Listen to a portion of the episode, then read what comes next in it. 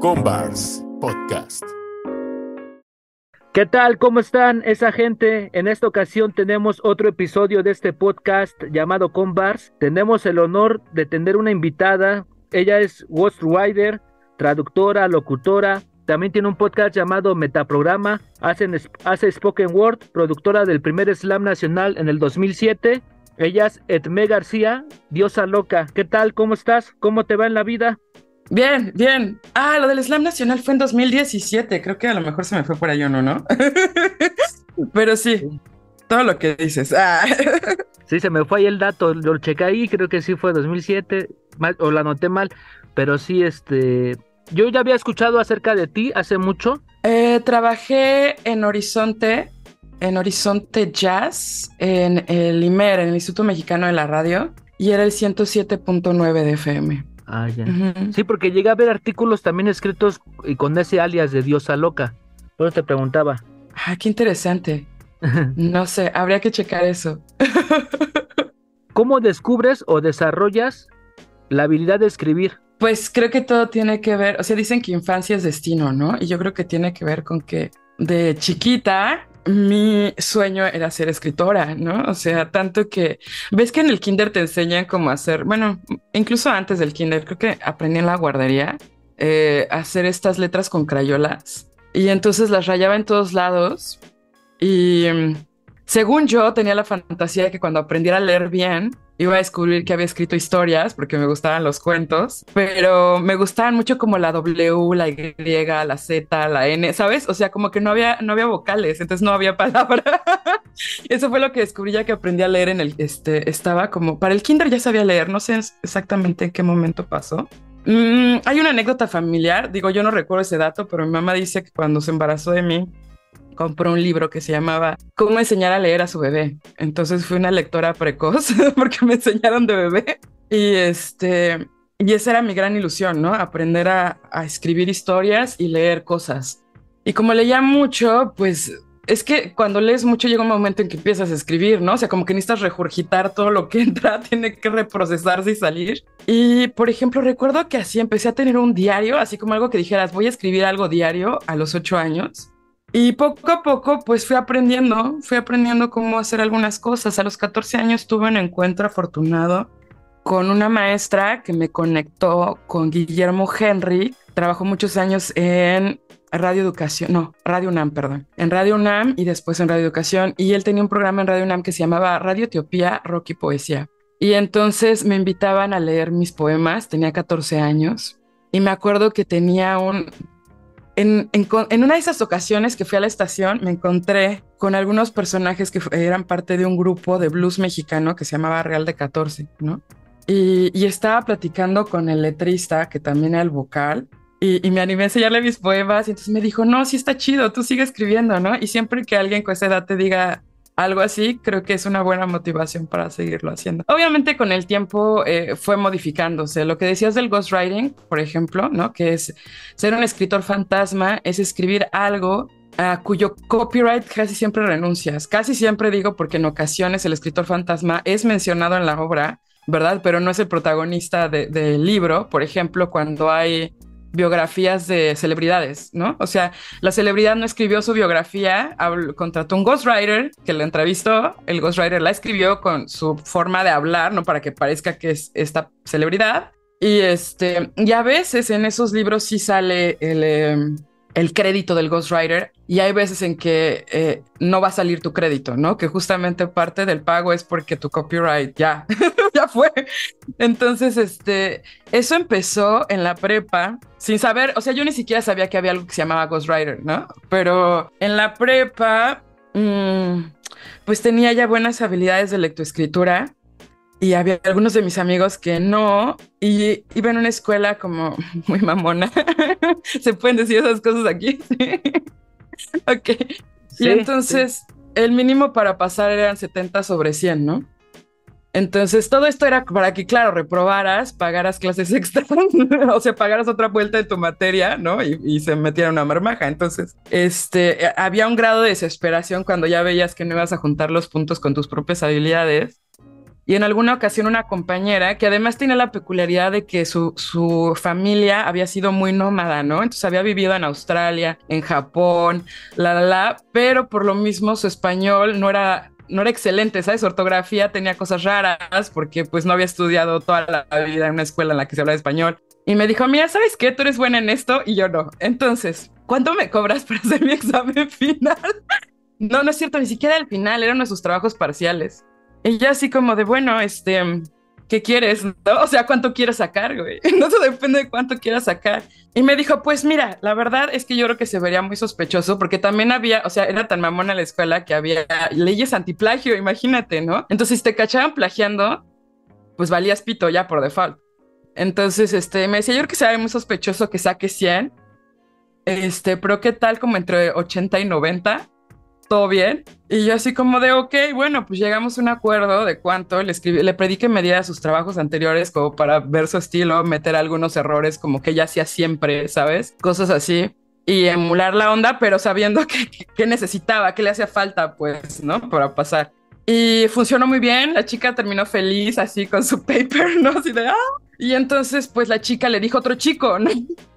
que estaba igual, que no iba a pasar con sus propias capacidades. Creo que él sí más por un rollo de diletantismo, pero pues a mí me daba igual, ¿no? Yo, para mi cliente era un cliente. Y entonces le dijo, pues te paso mi contacto, ya sabes. Y entonces, pues me encomendó hacerle otro trabajo y así, ¿no? O sea, de repente podía como prácticamente garantizar en ciertas materias que en un trabajo final ibas a salir como en cierto rango de puntaje, y eso me dio una lanita en la prepa que sí me hacía bastante falta. Entonces esos fueron mis inicios, pero yo no sabía que había algo llamado Ghostwriter. Ya después lo aprendí y bueno, aprendí a escribir otras cosas, ya no nada más eran trabajos, ¿no? Pero la dinámica es la misma, ¿no? Básicamente este término también yo creo que lo escuché a base de la música y más en Estados Unidos. No, aquí no tanto en México, pero más en Estados Unidos, que hacen eso varios raperos o varias gente de otros géneros que contratan a estas personas, como lo mencionas, que retiran los derechos para que ellos puedan comercializar toda la obra. Pero qué chido que de alguna manera encontraste una manera de seguir practicando y también de sacar una lana. No está de más. Sí, creo que era más el rollo. O sea, con el ghostwriting siempre han sido el rollo de la lana, ¿sabes? Y yo, que a la fecha no he conocido un ghostwriter. O sea, no digo que no exista, sí debe haber, porque he leído como libros de algunos muy, muy top level que sí hacen ghostwriting porque es su gran pasión, ¿no? Pero los ghostwriters que yo he conocido, los colegas, pues más bien llegan a ello porque por necesidad, ¿no? Porque quieres escribir y te pagan por escribir así. Y luego hay gente que empieza a tener especialidades, ¿no? O sea, tengo un colega, por ejemplo, que hace tesis de humanidades y cosas así. Yo no hago tesis, por ejemplo, yo nunca he escrito una tesis de humanidades para alguien, pero he escrito otras cosas. O sea, empiezas a tener tus nichos y hay veces igual que entre la banda que te conoce, porque esa es otra, ¿no? Que dices, ¿cómo consigo un ghostwriter? Entonces, de repente empiezan a decir, pues yo no hago esto, pero conozco a alguien que sí, ¿no? O que esta chamba creo que podría ser para ti, ¿te interesa? Hay una onda así, ¿no? Y te conectan. Entonces, esa es la onda del ghostwriting. Yo descubrí esto que tú mencionas dentro del hip hop a través de un libro que me roló saqué, que se llama Book of Rhymes. Y me acuerdo que cuando lo leí, eso de los ghostwriters para el rapeo, estaba yo como en shock. O sea, estuve en shock como día. Me acuerdo que llegué súper traumada a platicar con él. Alguna vez le decía, oye, güey, pero ¿qué no el punto de ser un rapero es que haces, o sea, tú escribes tus rimas y las haces bien? O sea, es casi como ser un spoken wordero, ¿no? Y no recitar tus poemas como que diantres, ¿no? Digo, a menos de que sea un tributo a cierto autor, un cover, ok, pero estás aclarando que es un tributo y un cover, ¿no? No que esto es tu obra. Me causó mucho shock, pero me decía, sí, sí lo hace, y yo así de órale. Sí, la neta sí es como que algo que dentro de esa escena, como dices, son muy pocos los que autodenominan ghostwriter, ¿no? Muy pocos lo hacen. Oye, también quisiera platicar acerca de tus cursos y talleres, que nos platiques un poco más o menos de qué temas abordas y qué gente los puede tomar. Oh, gran tema. Últimamente he estado soñando mucho con eso, de hecho. Pues tengo dos proyectos que son blogs, que se han traducido en blogs. Uno es Diosa Loca MX, Y su eslogan es un proyecto que explora la conciencia a través del arte y la creatividad. Y tengo otro que se llama Spoken Word MX, que es un proyecto que se dedica a explorar las poéticas que trascienden la página. Y entonces, a través de Spoken Word MX, primero generé, pues, o sea, ya había dado cursos y talleres y pero lo que estoy dando ahora parte de la pandemia y de cuando todos nos movimos al internet, que coincidió con que yo estaba viviendo en otra ciudad. Me mudé de la Ciudad de México a Mérida en 2018 y entonces para mí era muy interesante la perspectiva de, número uno, tener una libertad completa de definir parámetros, o sea, como por ejemplo cuando vas a hacerlo físicamente presencial, necesitas un salón, necesitas un lugar, un centro cultural, un algo, una universidad que te abra las puertas y ellos ponen sus condiciones y ellos muchas veces delimitan lo que puedes y lo que no puedes hacer, incluso en cuanto a cuántas sesiones, de qué duración, qué días, ¿sabes? Y estando en internet yo podía decidir, bueno, cuántas sesiones, qué duración, y entonces todo esto podía por primera vez obedecer nada más al contenido, y a mí eso me fascinaba, ¿no? O sea, como no tener que doblar el contenido como un pretzel y obtener resultados que desde mi perspectiva eran subóptimos por ese tipo de factores que estaban más allá de mí. Entonces empecé haciendo unas masterclasses de spoken word, después hice dos cursos de especialidad. Para esto, o sea, ese fue el principio, pero ahora, por ejemplo, esas masterclasses se ampliaron y estoy trabajando en un curso de fundamentos de Spoken Word y Poetry Slam en México y en el mundo. O sea, es un curso en el que te contamos qué es Spoken Word, qué es Poetry Slam, cómo se juega, de dónde viene, cómo se vive, cómo es que la historia temprana y su surgimiento en México, que es algo que casi nadie domina, porque a mí me tocó prácticamente vivirla, ¿no? O sea, como en temporalidad real. Y es algo de lo que hay muy pocas evidencias. O sea, por ejemplo, en septiembre tenía yo una videollamada con algunas investigadoras de la UNAM y de México y de Brasil también. No era de la UNAM, la de Brasil, pero era de otra universidad. Pero estaban fascinadas cuando les contaba como de esa etapa muy temprana porque no hay evidencias, ¿no? Algunas han escuchado tal nombre. ¿Quiénes son los palabracaidistas? ¿Quién es fulano de tal? Pero, por ejemplo, no tienen un acervo fotográfico para poner nombre con cara. Yo sí lo tengo. Soy una de las pocas personas que lo guardó y lo tiene por ahí. Y muchas otras cosas. Entonces, incluso tengo, por ejemplo, un video rarísimo del primer slam ever del que tenemos una noticia en 2005 y del cuate que ganó ese slam y con qué poema, ¿sabes? Entonces hay mucho material ahí y se va a convertir en un curso de fundamentos. Y después hay una serie de bonos en las que, junto con uno de los actuales directores del Circuito Nacional Poetry Slam MX, hablamos pues de la historia más actual, ¿no? O sea, yo digamos que dejo esa línea temprana hasta por ahí de 2010, si no mal recuerdo. No es cierto, perdón. 2013, 2012, 2013. Y después retomamos de allá la actualidad que ha pasado y eso nos forza a hablar de un panorama del slam en Latinoamérica, porque ya hay ligas en Latinoamérica, la mayoría posteriores, no todas, creo, posteriores a cuando se da en México históricamente, aunque algunas, como Brasil, mucho más prominentes que México, ¿no? Otras mucho más jóvenes, ¿no? Por ejemplo, creo que Cuba apenas tiene 1 o 2 años, cosas así. Y también hablamos, pues, del lugar del slam en el mundo en cuanto a que ahora, por fin, esto no existía cuando yo jugaba, hay la posibilidad de ir a representar a México en diferentes slams del mundo, tanto en Brasil como en algunos lugares de Europa. Entonces también hablamos de eso. O sea, la idea es que la gente que llegue a ese curso, que voy a, o sea, ahorita estoy haciendo la chamba para que salga el próximo año y sea un curso automatizado, o sea, que lo puedas tomar en cualquier momento del año y que puedas obtener un certificado cuando lo termines. Sepa de qué habla, ¿sabes? O sea, a mí algunas veces me tocó ir como a conferencias o así, incluso en lugares, pues, la UNAM, la UAM, ¿sabes? O sea, como en lugares así que tú dices, ok, yo vengo a aprender a este lugar. La audiencia probablemente también piensa que aquí hay fuentes fidedignas y que las o los ponentes dijeran que el slam lo crearon personas que no lo crearon, que lo crearon por razones que no fue creado, que se trata de algo que no es, y estar así como en el público diciendo, mangos, y en este momento digo, no, esperen, paren las máquinas, esto es así, pues parecería como un acto de narcisismo y aparte le voy a crashear su evento a estas personas, pero por otro lado siento que se me están haciendo las tripas acá de no hacerlo, ¿no? Entonces esto creo que es mi forma como de hacerle justicia a esas tripas retorcidas y decir, vamos a dar la oportunidad de que la gente se informe, aprenda y tenga algo que diga, oye, yo me fui a informar y aprender y si quieres que platique de eso puedo, ¿no? Entonces, eso es uno. Luego tengo unos cursos de especialidad de Spoken Word que se llaman Cómo escribir un poema Spoken Word y Cómo decir un poema Spoken Word. que yo creo que también los voy a dar el próximo año. Luego tengo los proyectos de Diosa Loca MX. Como te decía, Diosa Loca MX se centra alrededor de todo lo que no es Spoken Word, ¿no? Hubo un momento en que antes de que Spoken Word surgiera, Diosa Loca cubría poesía en voz alta, pero de repente se estaba saturando. Entonces le buscamos su propia casa ese contenido y me quedé con la cuestión de creatividad, de exploración de la conciencia, porque hay un rollo ahí como muy...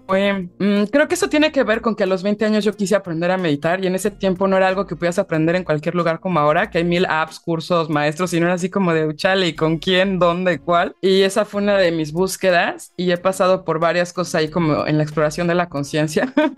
Es uno de los temas que me interesan, me gusta la neurología, la neurociencia, etcétera. Y por otro lado está la cuestión creativa, ¿no? Que a mí me parece muy interesante y que a veces las personas creen que solo es como para la cuestión artística, para los que quieren hacer arte. Pero en realidad para mí casi cualquier cosa que tenemos como un objeto cultural es fruto de la creatividad humana, ¿no? Entonces lo llevo más lejos y también de la escritura, ¿no? Entonces tengo un taller iniciático que se llama Libera tu pluma, que es para personas que quieren escribir y no saben por dónde entrarle, o para personas que ya escriben pero tienen retos para encontrar una técnica confiable que les ayude a llevar lo que está en su mundo interior, en su mente y sus emociones a la página, al mundo exterior, ¿no? Comunicarlo con claridad y o que tienen bloqueo de escritor. Esos son los como tres tipos de personas que entran ahí. Tengo otro programa, mini curso, que de hecho ese lo pueden conseguir conmigo ahora, lo estoy ofreciendo como on demand, que se llama, es un curso express que se llama Calma, Concentración y Creatividad. Y esa parte de la premisa de que hay muchas personas que tienen un bloqueo creativo, que quisieran ser más creativos y creen que lo van a obtener aprendiendo más técnicas, ¿no? O más técnicas sobre su disciplina específica o en general como de ejercicio de escribe tus 10, no sé qué. Y está bien, o sea, es porque la oferta de los talleres en cuanto a creatividad sí son. Pero desde mi perspectiva, lo que tienen la mayoría de las personas que tienen bloqueo creativo es una serie de creencias limitantes combinadas con trauma y una desregulación del sistema nervioso a raíz de ello. Y en la medida en la que nos regulamos con nuestro sistema nervioso, que es todo, ¿no? Es nuestro cerebro, nuestra médula espinal, nuestros nervios y además administran todos los sistemas del cuerpo. Entonces, tenerlo desequilibrado es una experiencia muy diferente que tenerlo equilibrado. Y una vez que lo equilibramos, entramos en nuestro centro y entonces, naturalmente, conectamos con lo que somos y para mí los humanos somos seres inherentemente creativos. Entonces, en ese mini curso enseño como algunas técnicas de entrenamiento mental, como superar los obstáculos de la meditación, que es algo que casi nadie te enseña, ¿no? Yo he ido como a centros donde meditan y de diferentes tipos y casi nunca te explican eso. Y no me lo inventé yo, es sabiduría milenaria, ¿no? De los budistas que aprendieron de los hinduistas, que, ¿sabes? O sea, es como una cosa bien larga, una gran tradición. Y luego está la parte de la respiración. Hay un tipo de respiración que te puede ayudar como en ese sentido cañón. De hecho, es parte de los protocolos que le dan a personas que tienen estrés postraumático simple o complejo. Desde personas que tienen estrés postraumático por cosas que pasaron quizás dentro de su seno familiar, hasta personas que pues fueron a campos de guerra, ¿no? En situación de combate y así llegaron a esa situación. Y funciona, ¿sabes? O sea, yo lo hago todos los días. Y luego esa es como la antesala de un curso estrella que según yo es como la cereza de mi pastel, que se llama Vence a los saboteadores de tu creatividad y que ahora ya tengo la versión ampliada. Originalmente se llamaba Vence a los saboteadores de tu escritura, pero la realidad es que los principios que enseño ahí le sirven a cualquier persona como creativa, sobre todo con esta cuestión de la mentalidad. Y hay una cuestión de que está comprobada, o sea, como... Es muy triste que sea perdido porque el status quo no le conviene, o sea, Big Pharma no le conviene, pero como del conocimiento de la sabiduría de la relación entre el cuerpo y la mente y cómo es que las emociones viven en nuestro cuerpo. ¿Sabes? O sea, las emociones se quedan enquistadas en el cuerpo y causan después ciertas cosas. Y no es así como New Age o metafísica. O sea, hay personas muy serias hablando de esto. Y también ir liberando eso ayuda a que se liberen bloqueos creativos, bloqueos en la mente y trabajamos con todo eso. Entonces, a grosso modo eso es. Digo, tengo pendientes en el tintero varias clínicas y varias cosas que quiero hacer, pero bueno, poco a poco... Ok, sí, para estar al pendiente también a la gente que escuche, que también le interese, pues igual que te contacte, también tienes ahí tus páginas, las vamos a poner para que igual se acerquen y sepan las fechas. Esto de la conexión mente y cuerpo y todo, tienes mucha razón, la verdad, yo antes de meterme esto del podcast, leía mucho acerca de eso, y conferencistas de todo tipo, ¿no? No tanto religiosos, sino del pensamiento así nada más, y como que sí conlleva eso, ¿no? Al fin de cuentas somos creadores de nuestra propia realidad, y podemos tener es ir puliendo esas, de alguna manera, esos hábitos que no tenemos en ocasiones, pero no sabemos tampoco cómo dirigirlos. O sea, sabemos que lo sabemos, pero no sabemos cómo aplicarlo. Y qué chido que ahora sí que tú te especialices en eso para que la gente lo pueda direccionar de alguna manera. En cuestión de eventos de Spoken Word, ¿estarás participando en alguno o eso ya nomás como conferencista o como ponente? Sí, tuve una trayectoria inusualmente larga haciendo Spoken Word y participando en Poetry Slams. Esto porque, por ejemplo, los chavos que van a los Poetry Slams en México, la demografía es que son una media de veintitantos años, la mayoría son universitarios y la mayoría máximo duran entre 2 a 3 años en la escena. Hay excepciones, pero es justo excepciones, ¿no? O sea, gente que se queda 4, 5, 6 más años, ¿no? Y conforme se quedan más tiempo van pasando otros roles que tienen que ver más como con la logística, ¿no? Con la organización y con otras cosas. Y yo estuve más de 10 años. Después de esos más de 10 años, realmente como que no es que no me guste hacer performance, es que mi vida cambió demasiado. Y me encontré mucho más entusiasmada por hacer algo que no se había hecho antes, porque así soy, ¿sabes? O sea, cuando el Poetry Slam en México no existía, había que hacer eso porque era nuevo y se podía crear y descubrir. Y ahora que siento que siempre ha habido un hueco en la creación de audiencias, como más allá de lo que se hace en los eventos, ¿sabes? O sea, por ejemplo, ahora ya se hace más, afortunadamente, a partir de 2017 o 2016 con el circuito nacional, pero antes nos hace falta un montón de archivo, un montón de evidencia, de un montón de eventos, de un montón de participantes, de exponentes, de la verdad, porque no había registros y no había una publicación en línea, ¿no? Y nadie se enteraba de que existías. Entonces, eso me llevó al blog. Y luego lo otro es que en esta cosa también pedagógica, ahora ya hay una necesidad de ello y existe un poco, pero no de la manera en la que yo lo planteo, ¿no? O sea, hay como talleres que se hacen generalmente en un marco institucional, ¿no? Ya sea, pues sí, institucional cultural, de las instituciones culturales de México, o autogestivamente, pero en espacios culturales donde ya pasa lo que te he estado contando, ¿no? Entonces, encontrar un proyecto que te enseñe a hacer esto a través del internet para empezar, o sea que sí, muchos de mis alumnos no viven en ciudades donde esto exista. Entonces existe la oportunidad de que ellos planten esa semilla y no se podrían enterar de que esto existe de otra manera si no fuera por el internet, ¿no? Y luego, por otro lado, que te lo enseñe, sí, en línea, ¿no? O sea, que sea accesible para ti, para la gente hispanoparlante, para quien quiera, y que se plantee de una manera en la que todo gira alrededor de tu proceso, ¿no? O sea, no de todas estas otras fuerzas ajenas a la onda que te dicen, no, bueno, tenemos un espacio de 1 hora tal día por 3 días. Ah, ok, pues chido, pero mi programa es de 6 a 7 sesiones, ¿sabes? Y tiene que haber tanto tiempo entre una y otra porque a la banda le tiene que dar chance de ir construyendo su proyecto y de madurar ciertas cosas y practica en la semana, cosas así. Entonces, ahorita esa es como lo que realmente me entusiasma, ¿no? O sea, como esa parte, si quieres, pedagógica. Y estoy mucho más clavada en la onda de grabar, ¿no? O sea, por ejemplo, lo que hicimos con Pepe Levine estuvo muy chistoso. De vez en cuando, sí, los amigos de Sonido Eléctrico me invitan a grabar algo para sus discos.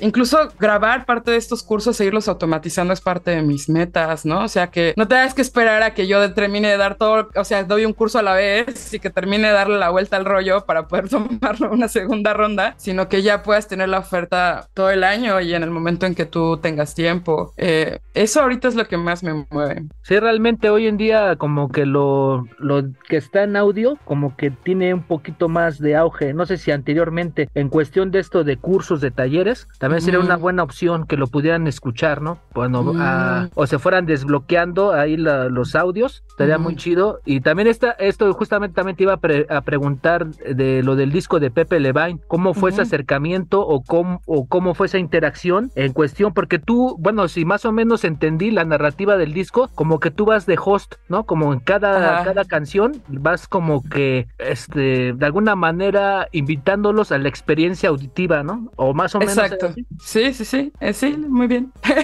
Palomita, sí. Pues todo muy casual, la verdad. Lo que pasa es que yo soy amiga yo conocí a Doctor Iled en 2011 y en 2012 ocurrió el Verano Hauseabundo.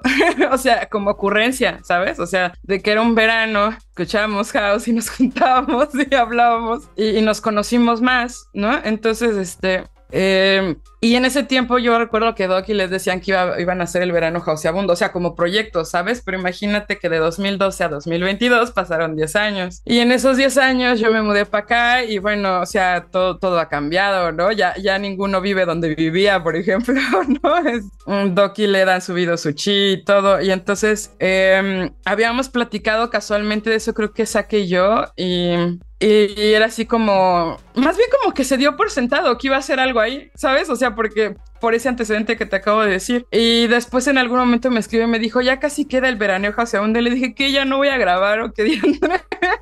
Y me dijo, no, sí, ¿dónde quieres? Mira, te paso. Me lo pasó, o sea, ya no había tanto tiempo antes de que saliera, ¿no? Entonces, me acuerdo que lo escuché ese día en el coche y le escribí, le dije, oye, pues, ¿sabes qué? O sea, como que el rollo conceptual del nombre con estos samples de estas personalidades mexicanas, o sea, todo eso está muy redondo. Lo que a mí se me ocurre es que podría meter más bien cosas que tuvieran que ver con el concepto del verano hauseabundo per se, ¿no? Entonces le era así como, sí, perfecto, date, y mándamelo. Entonces es muy chido porque me dan mucha libertad y entonces yo me pude viajar y escribir así como, me acuerdo que escribí como una tira de frases y después las grabé, o sea, les grabé varias tomas de cada frase para que tuvieran de dónde cortar y les mandé literalmente un audio que era como el chorizo de las frases, así, ¿no? Y ya dije, bueno, o sea, ¿quién conoce mejor los tracks que ustedes acomódenlos donde quede cada cosa? Y pues bien, ¿no? O sea, yo escuché el disco y fue saliendo esto y venga. Y así fue esa onda, sí. Sí, está muy bueno para la gente que tampoco lo ha escuchado, que viva bajo de una piedra, como dijera Saque. Ahí lo vamos a poner para que lo escuchen y sepan de lo que estamos hablando. Oye, voy a hacer unas preguntas rápidas para saber un poco más de ti como persona. Okay. Último libro que leíste y último disco que escuchaste. No tengo idea. ¿Sabes qué? Es que esas preguntas son para cuando lo haces poco y lo tienes muy claro. Yo hace mucho que no leo un libro a la vez, ¿sabes? O sea, ya no leo para terminar los libros, leo por leer. Entonces, brinco entre un libro y otro. Tengo varios, tengo un libro electrónico, ¿no? Y ahí tengo muchos libros que me interesan de cosas que estoy visitando constantemente, temas que estoy visitando constantemente. Y pues creo que sin que se me vaya el hilo, puedo leer de 5 a 6 libros a la vez y no confundir las cosas, ¿no? Entonces, es difícil decirlo. Últimamente he estado leyendo mucho sobre sueño lúcido porque he estado practicando y aprendiendo cosas nuevas. Entonces, por ejemplo, alguno de los libros que he estado leyendo últimamente sobre eso se llama The Leveling Book, Complete Book of Lucid Dreaming, de la doctora Claire Johnson, con quien también estoy tomando un curso. He leído otros muy buenos. También estoy leyendo algo de Gabor Mate, que justamente habla de todas estas cuestiones del trauma. ¿Qué más estoy leyendo? Siempre estoy leyendo algo de budismo o de meditación, porque también es un interés mío que tengo, o sea, como que voy y vengo de esos temas. Hay otro libro que se llama Liminal Dreaming, que más bien tiene que ver con los sueños liminales, ¿no? O sea, como es un tema menos explorado por autores y me parece súper interesante. ¿Qué más he estado leyendo? Tendría que revisar mi cosa. Pero bueno, libros y luego discos, no sé, ¿sabes? Estoy escuchando música constantemente y a veces agarro discos que ya he escuchado mucho. O sea, por ejemplo, creo que estuve escuchando uno de Hemi-Sync que se llama The Disciples Path. Hemi-Sync es una rama del Instituto Monroe, creado por Robert Monroe, que creó una tecnología para sincronizar los hemisferios cerebrales, pero interesantemente todo esto parte de que Robert Monroe era un comerciante, o sea, era un hombre pues mundano, digamos, pero que espontáneamente empezó a experimentar, empezó a tener experiencias fuera del cuerpo, extracorpóreas, que es algo que también se conoce como proyección astral. Y entonces el Instituto Monroe hizo investigación y terminó desarrollando una tecnología patentada por ellos para supuestamente cambiarte por diferentes estados de conciencia e incluso entrenan a las personas para que tengan este tipo de experiencias. Todo eso a mí me parece muy interesante y descubrí que tenían esto de Hemi-Sync, que no necesariamente te va a sacar de tu cuerpo, ¿no? O sea, es para que te concentres mientras trabajas, estudias, haces ejercicio, etcétera, pero está padre. Sí, básicamente hay que aplicarlo al día a día, ¿no? Porque por ahí dicen que no le damos tanta importancia al sueño y a tener calidad de sueño y también como que afecta en cierta manera el... Yo antes había leído que dicen que la que el sueño es una meditación inconsciente. ¿Sí es verdad eso? De que podemos tocar ciertas partes de nosotros o planos así espirituales, o cómo está esa onda. Ok, yo diría que la segunda parte sí, la primera parte no. ¿Por qué? Porque una de las definiciones de meditación es que es consciente, ¿sabes? O sea, es que pasas por todos estos diferentes estados mentales, pero de manera consciente, ¿no? Entonces, por ejemplo, el sueño lúcido sería una meditación de alguna forma, pero estás consciente. Porque un sueño lúcido es darte cuenta de que sueñas mientras sueñas, ¿ok? Pero lo otro que dijiste de que podemos tocar diferentes planos, sí, por supuesto, o sea, y se puede llevar hasta las últimas consecuencias, literalmente, o sea, por ejemplo, uno puede volar, o sea, sí, ¿no? Ya estoy soñando y vuelo y como pastel y puedo tratar, por ejemplo, de sanar un duelo, tratar de reunirme con mi abuelita de la que no me puedo despedir, puedo tratar, hay una cosa que se llama como la integración de la sombra y parte del concepto junguiano de la sombra, de Carl Jung, que hablaba de la sombra como toda esa parte de nosotros que hemos rechazado, suprimido, ocultado, negado, ¿no? Y el trauma es parte de eso. Entonces, puedes utilizar tus sueños para integrar cosas que tienen que ver con la sombra. Puedes utilizar tus sueños para practicar para la muerte. Primero porque dormir es parecido a morir en el sentido de que cuando nos vamos a dormir es como si nuestros sentidos se fueran apagando, ¿no? Gradualmente. Y ese mismo orden en el que se apagan, en el que el último sentido que pierdes es el oído, eso mismo pasa en el momento de la muerte, en ese mismo orden. Entonces, de hecho, por ejemplo, hay meditaciones que se hacen alrededor de eso, ¿no? Para como practicar morir cada noche de alguna manera simbólicamente. Y luego dentro del sueño, tú puedes experimentar. De hecho, estaba revisando esa información recientemente en este libro que te comentaba de The Leveling Complete Book of Lucid Dreaming. No sé si está traducido, la verdad, la doctora Claire Johnson. En el que hablaba, ella citaba a otro autor o practicante que hablaba de cómo es que descubrió que si estaba lúcido en el sueño y enfrentaba una situación mortal, por decirlo así, y se permitía morir deliberadamente, o sea, que él literalmente en su sueño dijo, este es el sueño en el que muero, ¿no? Y con esa intención murió y experimentó lo que se supone que sucede al momento de la muerte de acuerdo a la información que tenemos por personas que han tenido experiencias cercanas a la muerte, ¿no? O sea, que tiene una muerte clínica, por ejemplo, un paro cardíaco, mental, ¿no? Alguna cosa así, y después los reviven, ¿no? ¿Y qué pasa ahí? Y entonces él ve su cuerpo, o sea, cómo es destruido por este evento, su conciencia se separa de su cuerpo de la manera que lo puede ver, como si estuviera fuera de él, y tiene la experiencia de ir hacia la luz, ¿no? Entonces, y tiene una experiencia espiritual trascendental de sentirse en la luz, ¿no? Y luego, por ejemplo, en la arista budista está y no budista, o sea, hay gente que ha experimentado esto y que no necesariamente es budista. Está la cuestión de ir a la luz pura, que es como el substrato de la mente, en el que se puede trascender todas las imágenes del sueño, todos los personajes, todos los lugares, e ir a la luz pura. Y la luz pura puede ser de diferentes colores y darte una diferente experiencia de unidad. Y la otra es el vacío lúcido, que es más bien un vacío, pero hay lucidez y se pueden crear cualquier cosa a partir de esa nada, digamos. Hay muchas cosas que se pueden hacer en un sueño lúcido. Y en los sueños normales, pues sí estamos contactando, digamos, estamos viendo la película de ciertas partes de nuestro subconsciente, ¿no? Ok, qué gran información nos acabas de dar, ¿eh? Y ya después de esto que dijiste, ya no voy a soñar ya no voy a dormirme de la misma manera, ¿no? Sí, sí está interesante el saber que experimentas eso que dices, que vas apagando tus sentidos, similar a lo que ocurre cuando te vas a morir. O sea, como que sí, ya como que en cierta manera se me va a quedar muy, muy presente cada vez que duerma. Pero bueno, es parte de... Súper. Sí, hay mucho que decir de ese tema, ¿eh? ¿Va a haber un taller también de esto? Eres la segunda persona el día de hoy que me lo pregunta y en otros días ya van más. La verdad es que no lo tenía pensado, ¿sabes? Pero pues ahora que me lo están preguntando ya lo estoy empezando a considerar. Ok, sí, para saber, porque sí se me hace algo muy interesante que tal vez no sabemos muchas personas o no sabemos dónde encontrar estos conceptos o técnicas o habilidades, no sé cómo llamarlas. Entonces, sí, también hay como mucha información errónea en YouTube y por ahí, ¿sabes? O sea, hay mucha información que tú dices, no, eso no es cierto, ¿por qué lo dicen? Sí, como te menciono, ojalá algún día haya un taller de esto para que igual también la gente que está interesada en ese tipo de temas también sepa y también desmitifique lo que encuentran en redes y todo ese tipo de cosas. Recomiéndanos una canción que tú consideres que todo el mundo debería de escuchar. sé, no puedo, porque ahorita lo único que me vino a la mente fue algo de Donny Hathaway, no sé por qué. ¿Sabes qué? Estaba escuchando esta canción de We Were Alone and I Was Singing a Song to You.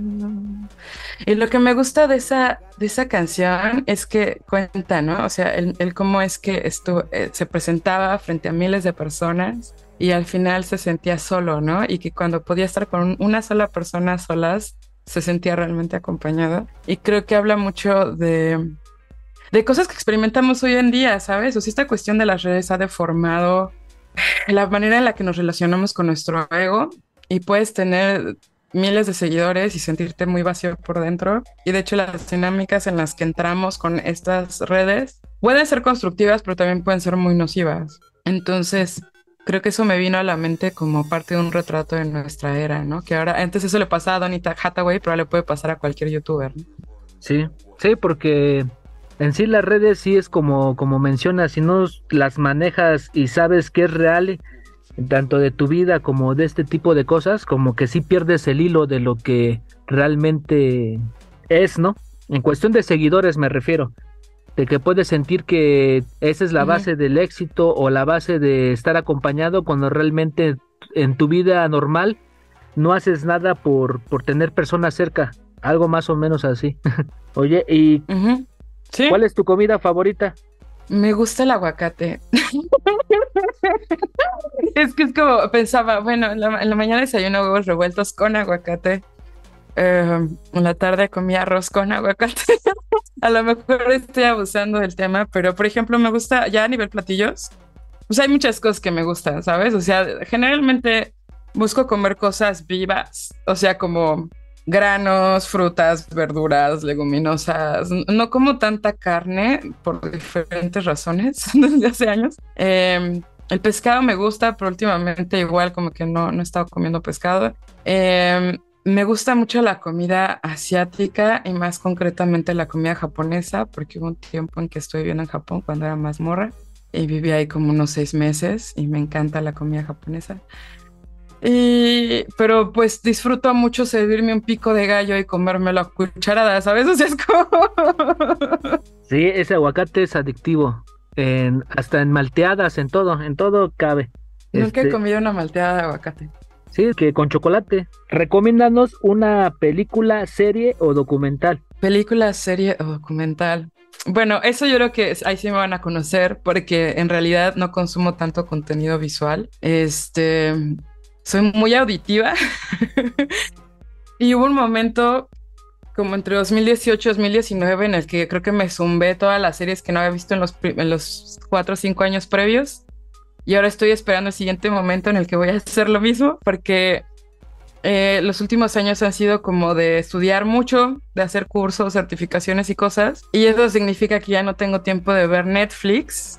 Este año lo que hice, imagínate, o sea, tuve que recuperar Netflix ahí como por una cuestión visita a que los niños vean algo, ya sabes, y me di cuenta de que tenía tanto tiempo de haberlo cancelado que habían desechado mi cuenta.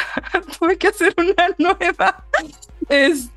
Pero por ejemplo, me gustan, hay series que me gustan y cuando algo me gusta lo puedo ver 5 o 6 veces, ¿eh? O sea, es ridículo, pero sí. Por ejemplo, hay una serie que se llama Black Sails, que me encanta, es una serie de piratas. Que es una de mis fascinaciones de la infancia, pero en esa serie retoman personajes de La Isla del Tesoro de Stevenson, pero les dan otro giro y me encanta porque además hay un rollo filosófico, ¿sabes? Como de la civilización imperialista estableciendo su modo de vida, y ya existía como esta cosa del control y la opresión y que hubiera menos libertades, ¿no? O sea, de los salvajes. Y ese rollo filosófico me gusta mucho. Creo que otro rollo filosófico que de repente pasa desapercibido es, por ejemplo, esta serie de Vikings. Las últimas 2 temporadas no las vi, pero me gustan mucho porque es una serie en la que al principio, sobre todo, se explora la cuestión de los dioses, la cuestión de si estamos destinados o si labramos nuestro destino, y si el dios y los dioses, y si el Valhalla o el cielo, y si, ¿sabes? Y cómo esas creencias que tenemos nos permiten o no hacer ciertas cosas. O sea, por ejemplo, ayer veía un pedacito en YouTube de una escena que dije, oh, ya se me había olvidado esta escena, en la que el rey Egbert de Wessex, de uno de los reinos de Inglaterra, está hablando con un ex fraile, un ex monje, que termina siendo raptado por los vikingos y que después durante un tiempo vive como vikingo, o sea, lo integran como un hombre libre, aprende a luchar, aprende a matar, ¿no? Que antes eso pues inconcebible como monje cristiano, y estaban viendo unas pinturas en la pared del palacio del rey, y esas pinturas le dice... ¿Qué es lo que estás viendo ahí? O sea, ¿qué te parece esto? Y le decía, esto es de indescriptible belleza. Le decía, ajá, pero tú sabes quién hizo estas pinturas. Y como que el otro dijo, me está tratando de timar. Y le dijo, bueno, o sea, yo fui a Francia y estuve en la corte de Carlomagno, así como usted ha hecho, y usted debe saber lo mismo que yo sé, que es que estas pinturas las hicieron los romanos, ¿verdad? Y entonces Egbert dice algo muy interesante. Dice, nosotros... hemos perdido más conocimiento del que podemos producir porque perdimos a los romanos, ¿no? O sea, hay gente en estas tierras que cree que antes de nosotros hubo aquí gigantes y se ríe, ¿no? Pero luego vinieron los romanos y los romanos conquistaron al mundo, pero los romanos eran paganos y sus dioses les permitieron conquistar el mundo, ¿no? Y entonces después le dicen, no hables con nadie de nuestra conversación aquí. ¿Por qué? Porque es una herejía, ¿sabes? O sea, decir, los dioses paganos les permiten a sus devotos tanta libertad que no obstruyen su crueldad, que les permiten poseer el mundo, que nosotros no tenemos porque tenemos un dios cristiano, un dios de amor, de perdón, ¿sabes? Pues era una herejía. Entonces, a mí esas cosas me parecen muy interesantes. Sí, la verdad, ahora que lo mencionas... a veces sí nos falta cuestionarnos un poco más, ¿no? De todo ese tipo de cosas que a lo mejor son reflexiones o diálogos internos o así con personas que a veces nos cuesta ponernos a pensar un rato por lo mismo de la vida que va y viene, y luego nos refleja aquí en este tipo de series, nada más que el que la agarra en el momento la agarra y el que no, se le va ahí la situación. Como yo, o sea, apenas vi creo que la última de Matrix hace un par de meses. Y bueno, yo esa no la he visto, vi las de antaño, pero esta sí no, la nueva no, la de Revoluciones, ajá, esa tampoco la he visto. Ya por último, platícanos un poco más de tus proyectos que van a venir para este 2023, en cuestión así de los que se puedan saber. Claro, 2023 va a ser como de empezar, mi gran meta desde este 2022, que no pude realizar, una de mis metas era certificarme en hipnosis. Y ahora ya me certifiqué, entonces quiero integrar la hipnosis como una herramienta para ayudar tanto a las personas que me buscan para asesorías particulares como integrar ciertas cosas a mis talleres, ¿no? Porque la hipnosis nos puede ayudar a cambiar creencias, hábitos y etcétera desde el subconsciente, ¿no? Entonces, cuando hablamos de creatividad también se puede utilizar para potenciar la creatividad. Cuando hablamos de sueño lúcido también se puede utilizar para aprender o recordar cómo es soñar lúcidamente, etcétera. Luego la otra es que esto me lleva a que en 2023 va a ser de actualizar algunos programas que ya creé o de terminar de refinarlos y empezar el proceso de automatización que te platicaba, ¿no? Es una chamba, hay que hacer toda una chamba. Este año estuve tomando cursos de cómo hacer cursos y cómo automatizar cursos, entre otros cursos, por lo que lo veía Netflix, y el próximo año espero ya empezar a aterrizar eso. Tengo pendiente desde este año hacer una cuestión con sonido líquido, como ya mía, no sea como hacer nada más como un featuring en un EP o algún LP de ellos, sino como una onda mía. Pero bueno, se ha ido postergando porque la línea es larga, ¿sabes? Hay muchas cosas ahí y el día no tiene tantas horas. También tengo pendientes escribir como 3 libros, pero pues bueno, les voy a ir dando poco a poco, no juro que el 2023 todos, porque sería una cosa muy, muy acá. Creo que es eso. Dinos tus redes para que la gente la sepa. Claro, en Instagram encuentran mi proyecto como @diosaloca MX, el blog es diosaloca.mx, Instagram Diosaloca MX, Facebook, la página es Diosaloca MX. Mis redes de Edmeé son Edmeé, EDMEE, Diosa Loca, en Instagram. En Facebook me encuentran mi página como Edmeé, igual EDMEE, García, Diosa Loca MX. Y mis blogs, ¿no? diosaloca.mx y spokenword.mx. Te agradezco, Edmeé, por este tiempo que nos diste para conocerte un poco más, para saber más de tu labor. ¿Y algo más que quieras agregar? Pues gracias por invitarme, Eduardo. ¿Qué tengo que agregar? Creo que no dije que parte de mis proyectos 2023, digo, ya son mis proyectos personales, es que quiero ahí como tener una certificación eventualmente en otra cosa que se llama Yoga Nidra, que es el yoga del sueño, es una de mis nacientes pasiones. Descubrí el Yoga Nidra y dije, ¿dónde estuviste todo el tiempo? Porque es una de las formas más sencillas de empezar a meditar y de aprender cómo descansar, que es algo que no sabemos en este mundo del capitalismo salvaje y que cuando queremos descansar nos sentimos culpables, no sabemos relajar. Y el Yoga Nidra también es una forma de cultivar la creatividad, porque empiezas a habitar una zona liminal entre la vigilia y el sueño, y es una zona muy creativa. Y la otra es que ya así a nivel personal, pues eso, ahora estoy como muy feliz de que la vida misma me llevara. Ya había tenido sueños lúcidos en la adolescencia, pero no sabía ni siquiera que había algo que se llamaba sueño lúcido, ¿no?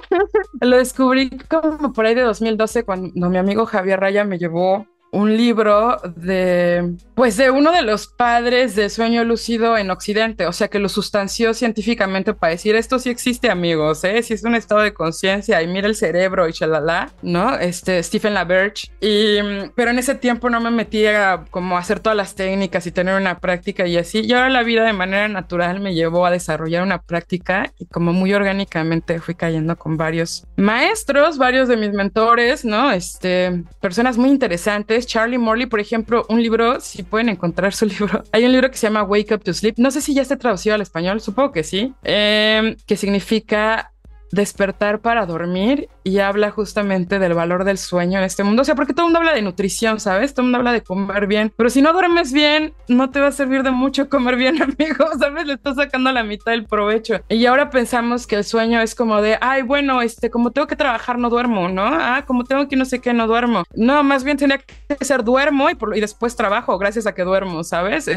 Y habla mucho también sobre cómo utilizar el sueño. O sea, cómo volver a dormir bien si tienes insomnio, problemas para dormir. El sueño dentro de la salud física y mental, pero también el sueño lúcido como un recurso para sanar trauma y para ayudar a personas con estrés postraumático. Y él es uno de mis mentores. Y ahora tengo otras dos, Lana Sackwild, que más bien aborda el sueño lúcido como una forma para, ella le llama lucid entrepreneurship, ¿no? Que lo podríamos entender como emprendedurismo lúcido, pero su definición de emprendimiento no es como de negocios necesariamente, aunque puede ser un negocio, sino más bien como de generar la vida que quieres generar a partir de tu guía interior en tus sueños, ¿no? En esa parte profunda de tu inconsciente. Y la doctora Claire Johnson, ahora estoy tomando un curso con ella y creo que es la persona que más libros sobre sueño lúcido tiene, y que no solo tiene libros como de información, o sea, como de no ficción, ¿sabes? De investigación, sino que además tiene dos novelas basadas en temas de sueños, ¿no? Con otro nombre, con su nombre de pluma como novelista, y ella utiliza el yoga nidra, el yoga del sueño, para inducir sueños lúcidos y cosas ahí. Entonces, todo eso es como mi viaje actual a nivel personal. Ok, ojalá más adelante, ya cuando sepas más de este tema del yoga, ¿qué me dijiste? El Yoga Nidra. Yoga Nidra, también igual entrevistarte para saber un poco más de eso y también estar al pendiente. Muchas gracias por invitarme a Convars, me siento muy afortunada, Eduardo, gracias. No, más bien a ti por dar ya, yo, como te digo, aparte de que admiro tu trabajo, también aprendo de ustedes también para... Y más de ti, porque pues también estuve ahí en un taller que también de alguna manera te sirve para tener un poco más de soltura en cuestión de de creatividad, de todo este tipo de cosas. Así que ya se la saben, gente, vayan a seguir a Edmeé y nos vemos para la próxima y valoren el sueño, chavos.